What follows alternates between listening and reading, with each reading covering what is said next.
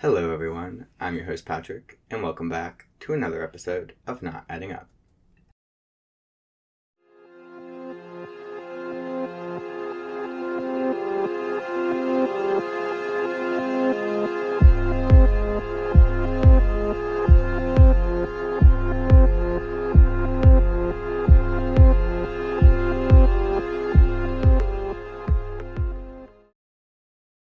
This week, I have a new co-host along for the ride. I brought my friend Presley on the show.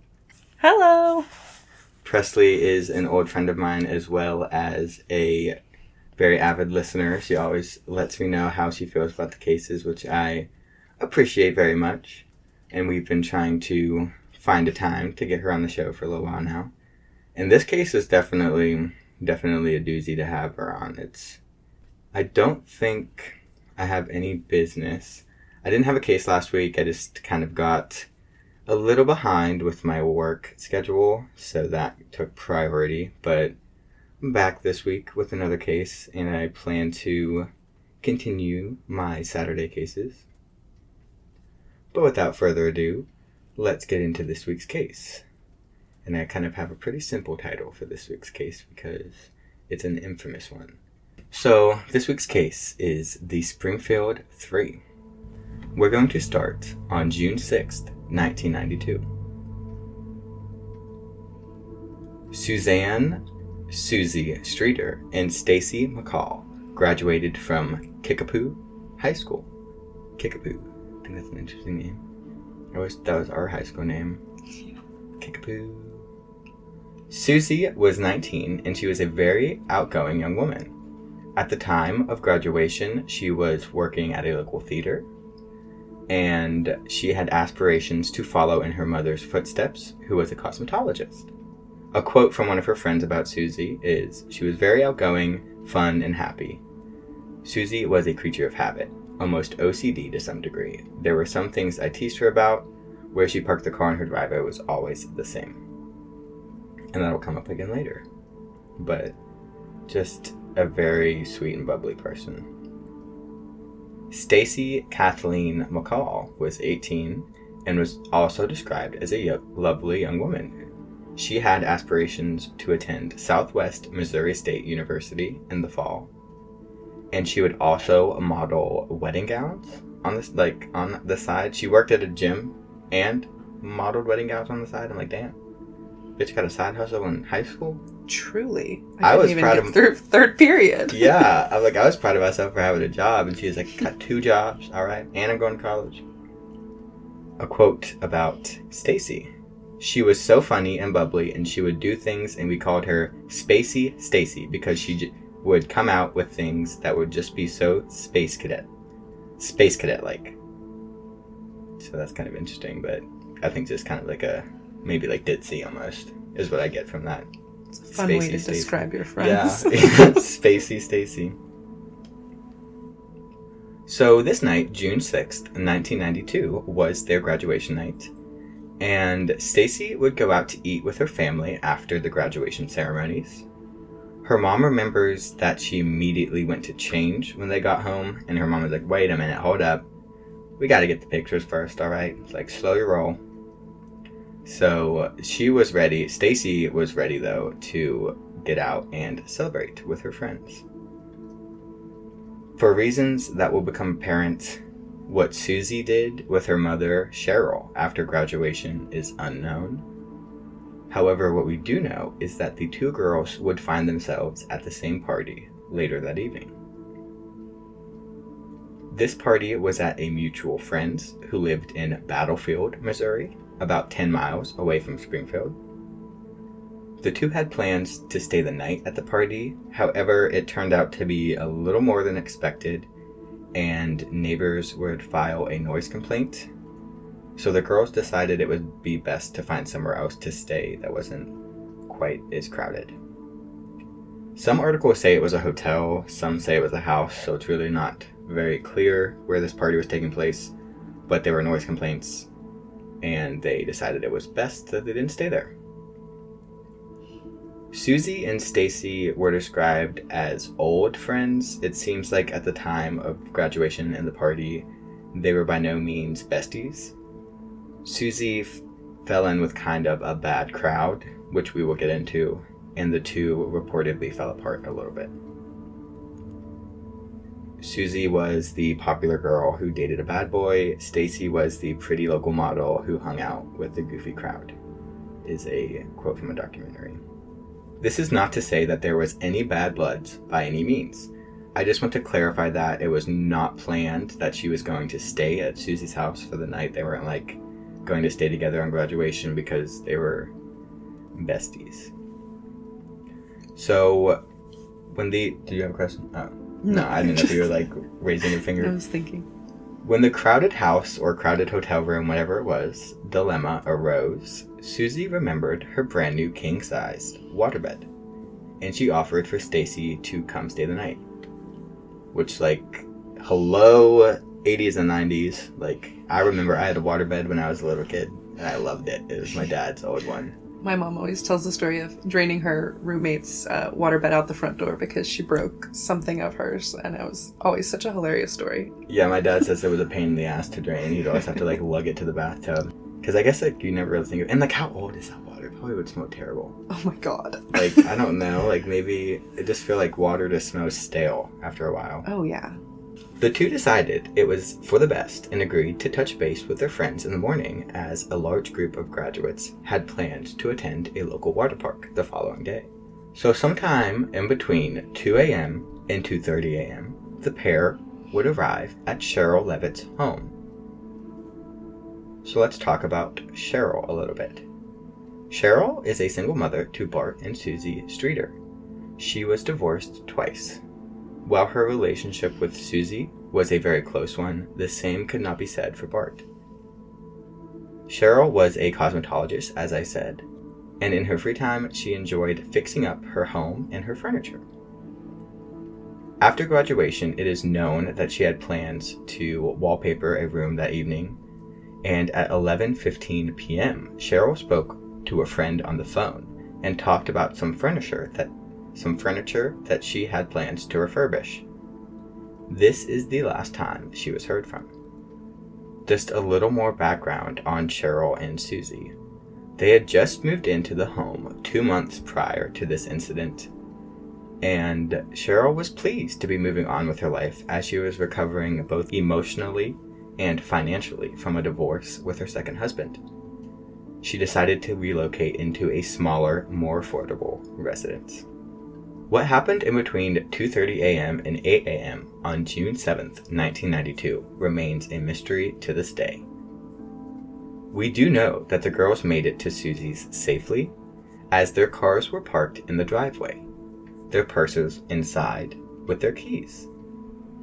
But when the next morning rolled around, the group was getting ready to go to the water park, and nobody was able to contact either Susie or Stacy. Concerned, one of their friends would go to their house to check up on them, and she took her boyfriend with her. They arrived around 8 a.m., and they noticed that a glass lampshade on the porch had been shattered. Other than this, nothing seemed out of place. However, one of her friend noticed that the car, Susie's car, was parked in the place that it wasn't normally parked. So, like, how she was OCD about that. Mm-hmm. Which is, like, they weren't like, oh my God, something happened here. But they were like, okay, that's weird. Maybe it was just because of they got home late and her spot was taken. I don't know, but... It seems so odd, though, that if she's such a creature of habit that somebody would, like, park it where she would be. Mm-hmm. They let themselves in the house because the door was unlocked, and they were greeted by a very aggravated Yorkie, whose name was Cinnamon. Cinnamon was clearly upset, going crazy, yipping and yapping. I can imagine. Yorkies, I've never met a quiet Yorkie. I've never met a small dog that likes me. I don't think ever. They all hate me. I feel that. The dog has to be over, like, a foot tall for me to be. It has to be a big dog, and then it loves me too much, and I'm like, all right, stop. You're smothering me. But... yeah. I got a soft spot for, like, pit bulls. Oh, me too. They're so sweet. In an innocent gesture, Their friend's boyfriend would sweep up the glass from the lampshade on the porch for Sherill, not realizing he was contaminating essential evidence. They would grow concerned when they found all of the girls' belongings, as well as Sherill's, inside of the home. This included clothing, purses, IDs, car keys, and cigarettes. The lights were off, however the TV was on. And I don't know what it is about TVs being on in like a silent room and like with the creepy situation already. I'm like, I'm just, there's something about like you sitting at home and enjoying your comfort show, and then something bad happening, and then your comfort show just continuing to play, and then the room just being silent. Like that is, whoa. I think it's the same like principle as like if somebody gets into like a car accident and like on the radio it just continues to play. That's, that freaks me out. I've been in that situation. Like, I flipped my dad's car, and it was just, like, blasting music, and like, I removed that song from my playlist, because anytime it came on, I was like, oh, my God, why am I feel? Oh, yeah, that's why I feel this way. But, yeah, that is literally, no, the radio does not stop. It plays as loud as you had it. Oh, and then, for me, it's always creepy coming back to, like, a hotel room, and, like, housekeeping turned your TV on and left it on, and you walk in, and there's people talking, and you're like, what's going on? Oh, girl, for reasons I think you can assume, housekeeping don't be coming in when I stay at home. Okay, housekeeping don't be coming in. We put up the do not disturb sign all week, and we take care of ourselves, and we check out, all right? That's what we do. But that would be creepy. That would be very creepy. But yeah, just the fact that the TV was noted as on. They would go through the girls' purses and find almost $900 in Sherill's purse, making it clear that robbery was not a motive. It was also noted that both Sherill and Susie were chain smokers, so neither of them would have left their cigs unless it was a rush, a upsetting note in the fridge, and uncut graduation cake was waiting to be eaten. It looked pretty clear that the girls got ready for bed. They had taken off the clothes that they wore to the party, and there was a damp rag in the hamper assumably used to take off their makeup, as well as their jewelry on the bathroom counter. While her friend was looking around the home, their phone rang. On the other side of the phone was an unidentified man who kept making crude sexual comments. The friend assumed this was a prank call and hung up the phone. An eerie happening, to say the least. And they kind of chalked it up to a prank call, but that's just like, oh my God. It's a very eerily timed prank call. Right. By this point, they didn't suspect anything at all. Well, they were definitely worried. I don't know when they started to suspect something bad happened, but they were just like, this is not normal. Like, the fact that they have everything that they need here, and they're not here, and it doesn't look like a commotion. Like, nothing was out of place other than the glass lampshade being broken. But you know who was a little bit more worried than her friends? 10:30 that same morning, Janice McCall, Stacy's mother, who had been trying to get in touch with her daughter, headed to Levitt's. She would originally call the house of the friend that they planned to stay, which, okay, I'm like, that was in the documentary, and that was coming from her. She was saying that in an interview, so I'm like, calling the friend? She wasn't calling a hotel room. I feel like it was a house. But she was calling the friend that they originally planned to stay with, and she said no, they went to Susie's. And that's why she called there. No answer. So she was like, all right, I'm pulling up. So she did. And it was unclear when she would officially arrive there, but most articles refer to it as sometime in that afternoon. One article gave the period of from 2 to 6. Or I think it was around there, yeah. But sometime in the afternoon. She arrived and found the home like the girls did. No sign of a struggle. It looked like the girls had gotten ready for bed. The purses were lined up by the stairs. She would call the police from their home phone and reported them all missing. So then you can definitely say that they're worried now. That's a mom. The mom's like, all right, we're calling the damn police. Especially, if you're going and the mother of that house is gone, too. Like, This is scary if it was just two young women, but the fact that it was two young women and a middle-aged woman is just like... Yeah. Because Sherill was 47. Janice would check the phone's answering machine to see if it had any clues as to the whereabouts. And she would stumble across a very disturbing message. This was another sexual message that had been left on the machine. However, it was accidentally deleted before police could analyze it. You're kidding. And it seems like police do not consider this call connected to the prank call that the younger girl received. So, in my opinion, it must have been darker. It must have been something that was like, all right, this... Maybe it's not a prank, and they weren't connecting the two, which I'm like, how can you not connect the two? Right. But, I don't know. There might be something that they're keeping under wraps. On June 8th, a search warrant was obtained that allowed police to look inside the home. However, at this point, dozens of friends and family members had been throughout the house, and they essentially contaminated the entire crime scene. They even went above and beyond and cleaned up the home a little in hopes that their loved ones would return momentarily, which is, like, sweet, but also, like, damn, that, yeah, that kind of, like, fucked up the whole... Wow, like, the moment you think something's wrong, it's like, don't touch anything. But as we'll get into, it kind of seems like whoever did this, like, might not have even had to enter the home at all. Like, it might have, like, it seems like they just... had a reason to get them all out, like, ASAP. But we'll get into that a little more. A search of the house came up with a clue in Susie's bedroom where the blinds had been pulled apart, giving investigators the impression that somebody had forced them to look outside quickly.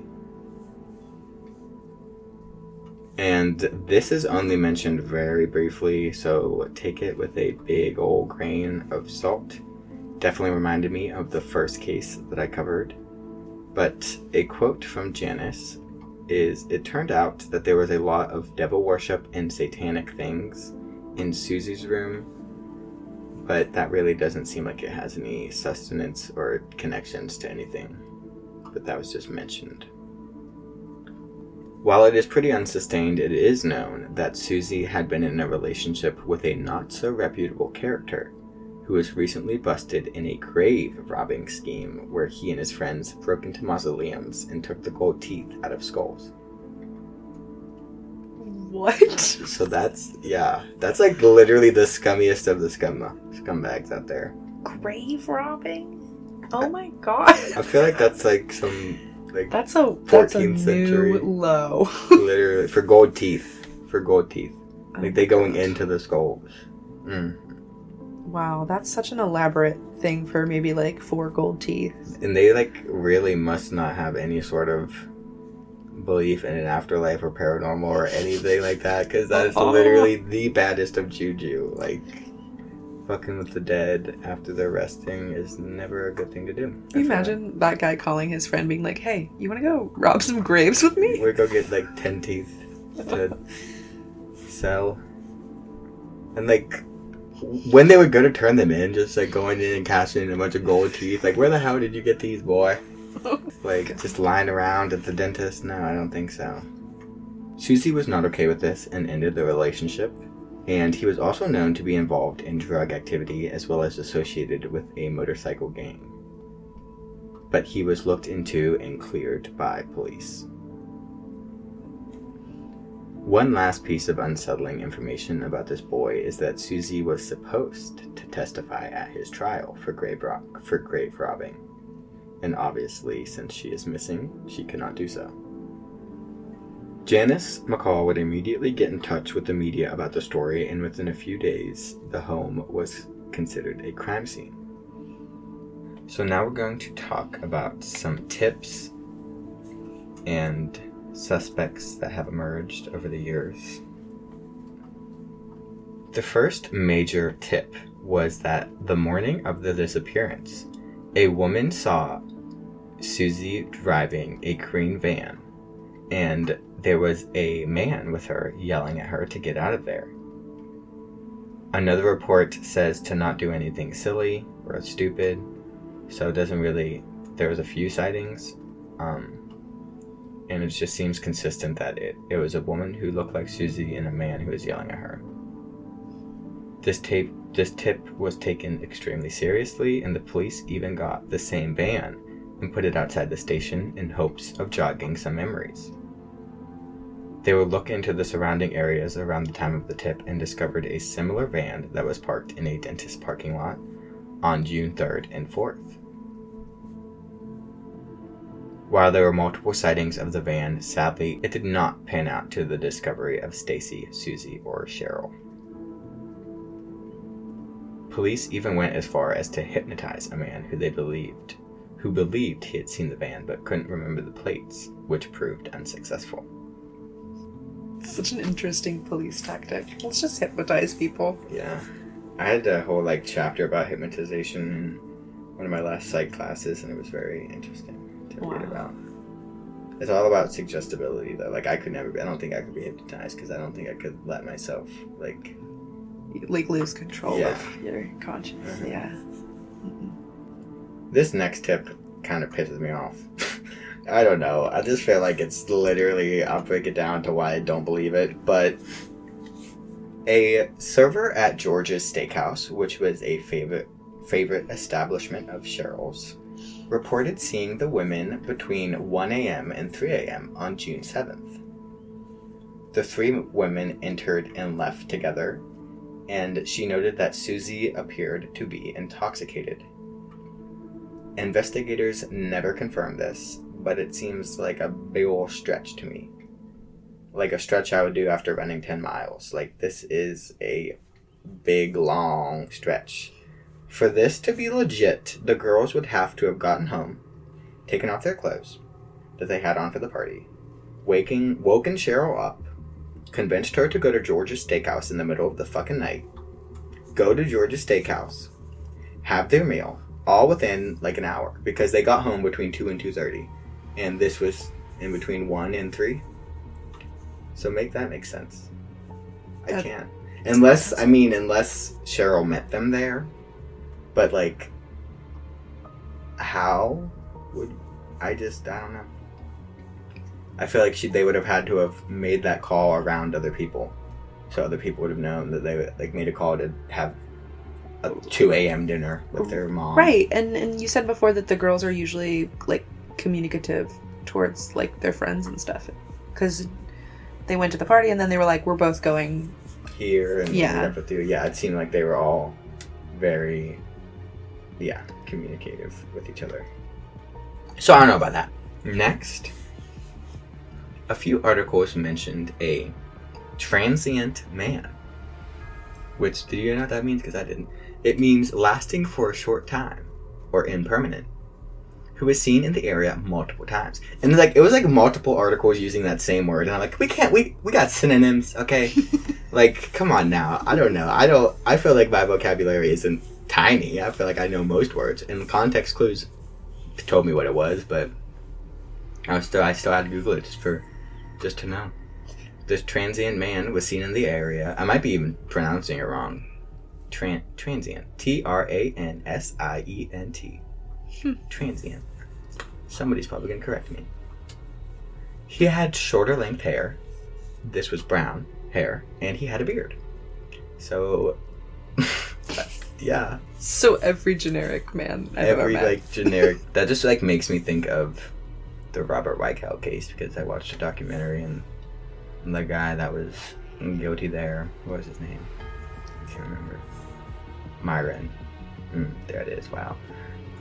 Well, he was estimated... I'm off track. This transient man was estimated to be between 34 and 38. But nothing really came from that either. In December of 1992, there was an episode of America's Most Wanted that aired on the Springfield 3, and a caller would contact the show with key facts on the case that didn't seem like they were available to the public. When America's Most Wanted tried to connect the caller with the police, they disconnected and were not able to be contacted. Now we're going to get into a hard suspect. Not really a hard suspect, but a name. This name is Steve Garrison. And this man was an acquaintance of Susie's ex, who was looked into for a possible connection. Around the time of the woman's disappearance, he was arrested for a violent assault on a female student, for which he received 40 years. He would offer up information as a part of a plea deal, and he said he overheard someone at a party confess to the murders and offer details that were not available to the public. His info would lead police to search 2 locations in hopes of finding the bodies and the van. The searches took place on August 28, 1993, and one of the locations was owned by a convicted murderer, Francis Robb Sr., who was convicted in 1990 for double homicide. Police found something, but it is protected under a gag order, which is interesting. Maybe it has to do with this case, maybe another case. I don't know, but that was long, literally 30 years ago. And it's still protected from now. The most recent article that I... Wow. Yeah, there was nothing mentioned. Like, nothing has been found of use. So... And only one article talked about the gag order, too. So I'm like, okay, that must be really under wraps. Both of Cheryl's ex-husbands were looked into, but nothing was found that could be used to substantiate any claims or accusations. But now we're going to get into the most likely suspect, and that is Robert Cox. Robert Cox was serving a prison sentence in Texas in 1997 for aggravated robbery. He had previously been sentenced to death in Florida. However, the ruling was thrown out on a technicality. This was for the murder of a young woman. After it was disposed of, he moved to, can you take a guess? Springfield, Missouri. Oh. And this was just weeks before the disappearance. Cox was a highly decorated Army Ranger at one point, receiving the honor of Soldier of the Year. However, it clearly seems like he went down a very dark path. But it also seems like he knows how to get a damn job done, like a medal-receiving Army Ranger probably did the damn thing well. Yeah. He was looked into during the time of their disappearance, but he was cleared due to an alibi. However, when his ex-girlfriend would refuse to continue to support this alibi, things got sketchy. Something else that is sketchy is that Stacy's father worked at a local car dealership with Robert Cox, and he could have very well seen Stacy visiting her father there. In a recorded interview, Cox said, and I quote, "I know that they're dead. I'll say that. I know it, yeah. I just know it, that they're dead, but that's not my theory. I know that." Yeah. He is currently 63 and still serving his sentence in Texas. He will be up for parole in March of 2025. He said that he won't say anything else until his mom dies. And I'm like, I assumed that she would have been dead, but I can't find his mom's name anywhere, and all I can find is an article from January of 2022 that says she is still alive, and that they lived in California, like, at the time of the crime, I believe. But, I mean, it's probably protected under good reason, but people probably gonna fucking be like, when are you gonna die? We need to know this information. That's awful, but the fact that he's saying that, which he's probably not gonna say anything when she dies, but this is kind of like the last lead, if you will, and it came from a freelance journalist apparently received a tip from a psychic that the bodies of the 3 women were located under a hospital parking garage in the area. She would acquire the assistance of a mechanical engineer who scanned the parking garage with geometric detail recovery, ? I don't know what that is really. But that's what he used, apparently. This is a quote regarding a conversation that she had with the engineer. He said, "I'm getting two images over here and one over here." And that's when I said, "Oh, I'm working the disappearance of three women." And he said, "Well, that's exactly what, well, this is exactly what I see when I go over old graves." While she feels this is strong evidence, police are reluctant to look into it, with it being based on a psychic tip. Also, the garage was built following their disappearance, about a year following. Further, some skeptics say the technology used wouldn't be able to determine if there were bodies or not. I am no mechanical engineer, so I'm not going to put my input there because I just question whatever they even fucking use. I have no clue. But while that seems like kind of like a sure thing, it doesn't at the same time. Like, well, wasn't it? I think I just listened to a case this morning where they took a psychic's tip and it was like correct, and they knew exactly where the remains of a victim were. And also, my last case they didn't like take a tip, but like the family members were contacted by a psychic, and then kind of like the same thing. But there's so many cases where psychics contact and then it's nothing too. Yeah. So it's just, and they would have to like demolish the garage, so it's like it's a big expense. Yeah. To take. So this mechanical engineer basically has an X-ray building machine. That's what it sounds like to me. Well, no, I don't understand. I think it's like scanning the ground underneath it. Okay. So like detail recovery, as in like showing the detail and like a chart. I have no clue. I did not go to school for mechanical engineering. I did not go to school for any engineering. No, thank you. I feel like that could probably be dismissed because don't you have to, in order to put a building up, you have to like excavate the ground you're working with, you know, don't you? But yeah, but I feel that is pretty, and that's probably one of the main reasons why police are like, it was built after, a year after, so if it was there, then probably would have found it, but yeah, I don't know. But that they are leaning more towards Cox knows something about something. But this lead gets a little weird. Kathy says that she knows what happened, but she won't tell. A quote, "I'm sorry you don't think I'm giving you the answers you need or you want, but I live here, and yeah, I'm afraid for my safety. We've been boxed in by cars before. Somebody came up to me and asked if I was Kathy, and I said yes. He said, 'Well, the people I work for will make you disappear too. I've been advised to leave the case alone,' said Kathy. She will not disclose who is threatening her." That almost seems like hard to believe, but that's very bold of me to say, but I don't know. Like, if you're a journalist and you know the conclusion of a groundbreaking story, yeah, I feel like you would risk it all. I feel like journalists are like notorious for like putting themselves in dangerous situations to get a big scoop.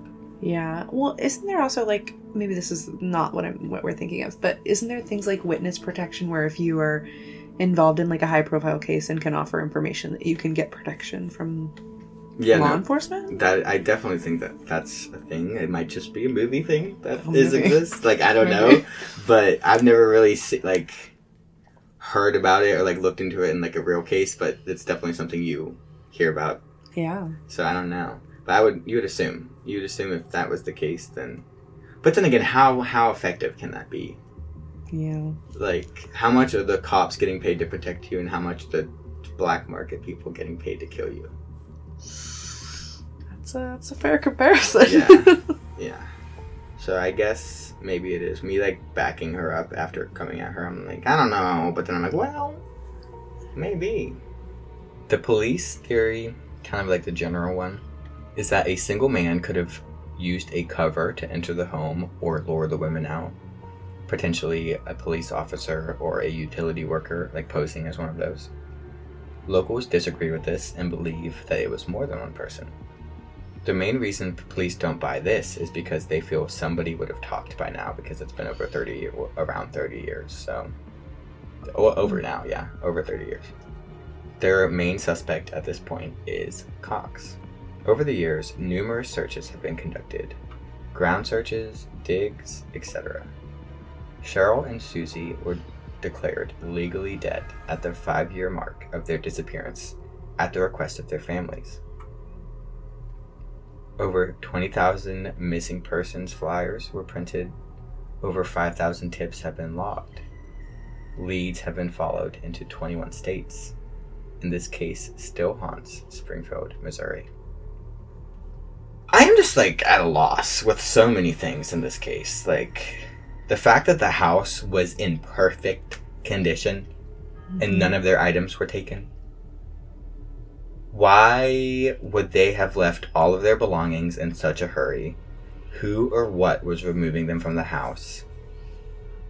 And, if they know they got, the girls got ready for bed because of, the damp washcloth and all that stuff, it's, if those girls were asleep, that's, I don't know. When I was a teenager, I didn't want to get up in the middle of the night, Once I'm asleep, I'm done. There's, nothing that can really get me up, barring, an emergency. It seems like maybe they were the ones that got the first warning because the blinds were in her room. So maybe it was somebody. Well, everybody probably says this. Maybe it was somebody that they knew, and they were like, "What are they doing here?" Yeah, no, that is definitely a commentary because they had to be somewhat comfortable with them because there's no sign of a struggle. So it had to be a utility worker maybe saying there's a gas leak or a police officer saying something, and what could it... they were efficient with getting them out of the house quickly because if a smoker is forgetting their cigarettes, they're in a panic. And this panic wasn't a struggle because there's not... It's everything's in place. Right. Well, then, if it was something like a gas leak or something like an emergency within the house, wouldn't they have taken the dog? I wouldn't leave my dog in the house if there was a gas leak. That's true. That was just me kind of thinking, but if it was an emergency to get them out of the house, they probably would have taken the dog. Yeah. Didn't think about that. But I don't know, they didn't take anything. Yeah. Not even... It's hard. Well, and if you said that their purses were, lined up. Mm-hmm. That feels, almost planted. Placed. You know what I mean? Who... Especially, not Stacy. Susie? Is that the Susie is the... First girl's name? Yeah, Susie is Cheryl's daughter. Right, so if she was staying at this not really a friend... Okay, that is Stacy. Stacy's staying at the not really a close friend's house, yeah. Okay, well, if she's, staying there, I feel I wouldn't leave my purse just out in the open. So it's I don't know, maybe they... So weird. It does seem it seems maybe that was the place for them, because most articles said that, and I don't know. That's definitely a good point. It's hard. It's hard to say, and it's it's just so eerie to think about, and in the middle of the night, and the phone calls. Excuse me. Yeah. It seems the first one, they were watching the house, and they knew that they were in there. Yeah. Yeah. But they never got to, examine any of that because it was deleted? Mm-hmm. Well, and then, you have to think, if the girls were, I'm assuming, in their bedroom, and then the mom was watching TV at 3 a.m, or, Well, it seems she went to bed. She had, a book that was laid on it, on her, nightstand, and her bed was slept in. Noticeably slept in. It doesn't seem the other girls even really got to go to bed for sure or not. It's not mentioned, but it does say that Cheryl's bed was slept in. And I cannot imagine that nothing would be broken in the house if 3 grown women were fighting for their lives, one of which was a mother protecting her child. Right. It doesn't seem there was any sort of a fight or struggle. Which is why it's it has to be, well, in my brain, it would have to be somebody they knew, or a authority figure. Yeah. And something else that's worth discussing is if they were targeted, was Stacy just in the wrong place at the wrong time, and was it Susie and Sherill being targeted? Yeah. Well, because the father of Stacy or Susie that worked with And that's what I was going to say. This seems somewhat unlikely because we have the main suspect working with Stacy's father. And it's like all of their names start with S, so it's confusing. Yeah. But Stacy's father worked with Robert Cox, and she was staying with Susie, who lived with her mother, Sherill. Mm. Alliteration. You know, that him as a suspect could make sense. And, like, maybe he saw her at the dealership and then was, like, obsessed. Because how would he know that she would be at, you know, Susie's house unless he was, like... obsessed with her.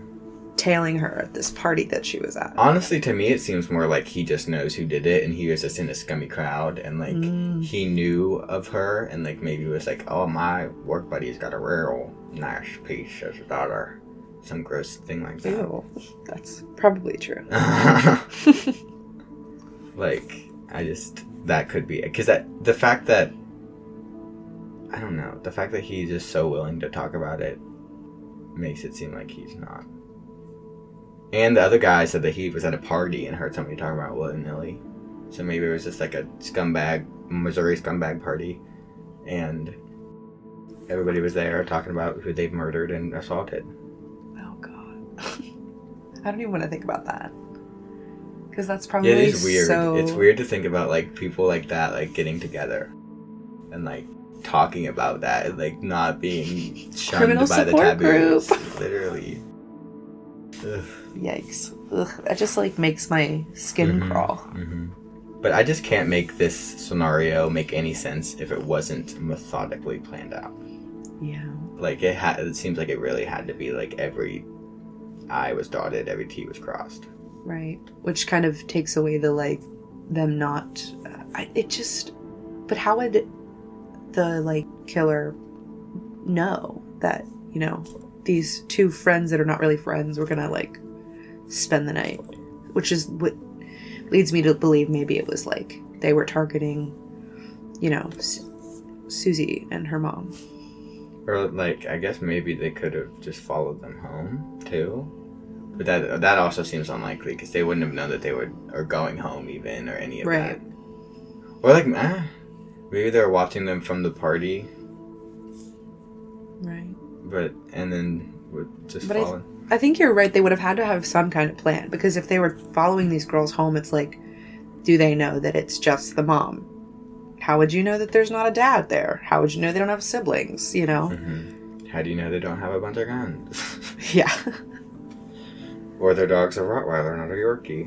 I don't know. I could definitely ramble for hours about how much this case makes my brain hurt. But is there anything else that has stuck out to you that we haven't really talked about? I don't think so. It's like it's making my brain kind of turn into spaghetti, honestly. Mm-hmm. Because it's just like there's really nothing. Right. It's just just vanished from their house.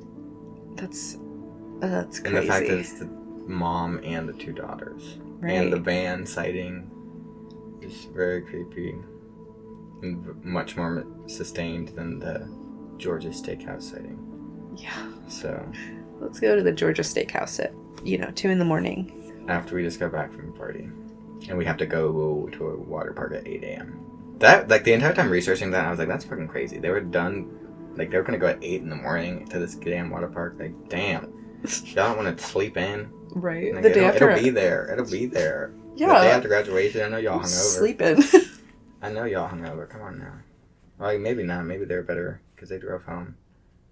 So, hopefully not. This case is so sad, and my heart breaks for the McCalls and the family and friends of Susie and Sherill. And it truly seems like it haunts the entire community of Springfield, Missouri. Like, it's definitely one that's stuck with that community, kind of like the co-eds here. Mm-hmm. But that one's unsolved. Well, yeah, so it's ours. Yeah, unsolved ones do stick with the communities. That's been like 50 years. Well, thank you so much, Presley, for coming on the show. I hope that you enjoyed walking through a case with me. I did. Thank you so much for having me. You definitely did some pretty natural banter. A lot of times people's first episode, they're always like, oh my gosh, I'm so nervous. We're like, no, I was born for the stage, honey. But I would definitely have to have you back on another episode. I would love to come back. Thank you, everyone, for tuning in this week. If you want to get in touch with me and let me know about your theories, or just chat, maybe suggest a case for not adding up, you can do so by following me on Instagram, finding me at PodcastNAU. It's been a week and I literally was like, wait, what is it? PodcastNAU. Yes, that is PodcastNAU. That's my Instagram. You can also follow me on TikTok. That has a link to my email as well. So if you want to get in touch with me about a case, or maybe, just about a case or something, you can email me. You can also find me on Facebook by looking up Not Adding Up. I really like it whenever you guys get in touch with me and tell me how you feel about the cases, so please feel free to do so. I hope everybody is having a great morning, afternoon, or evening, whenever it is you are tuning into this week's episode. And I hope that you tune in again soon for another case that just does not add up. Literally at all. This one makes no sense.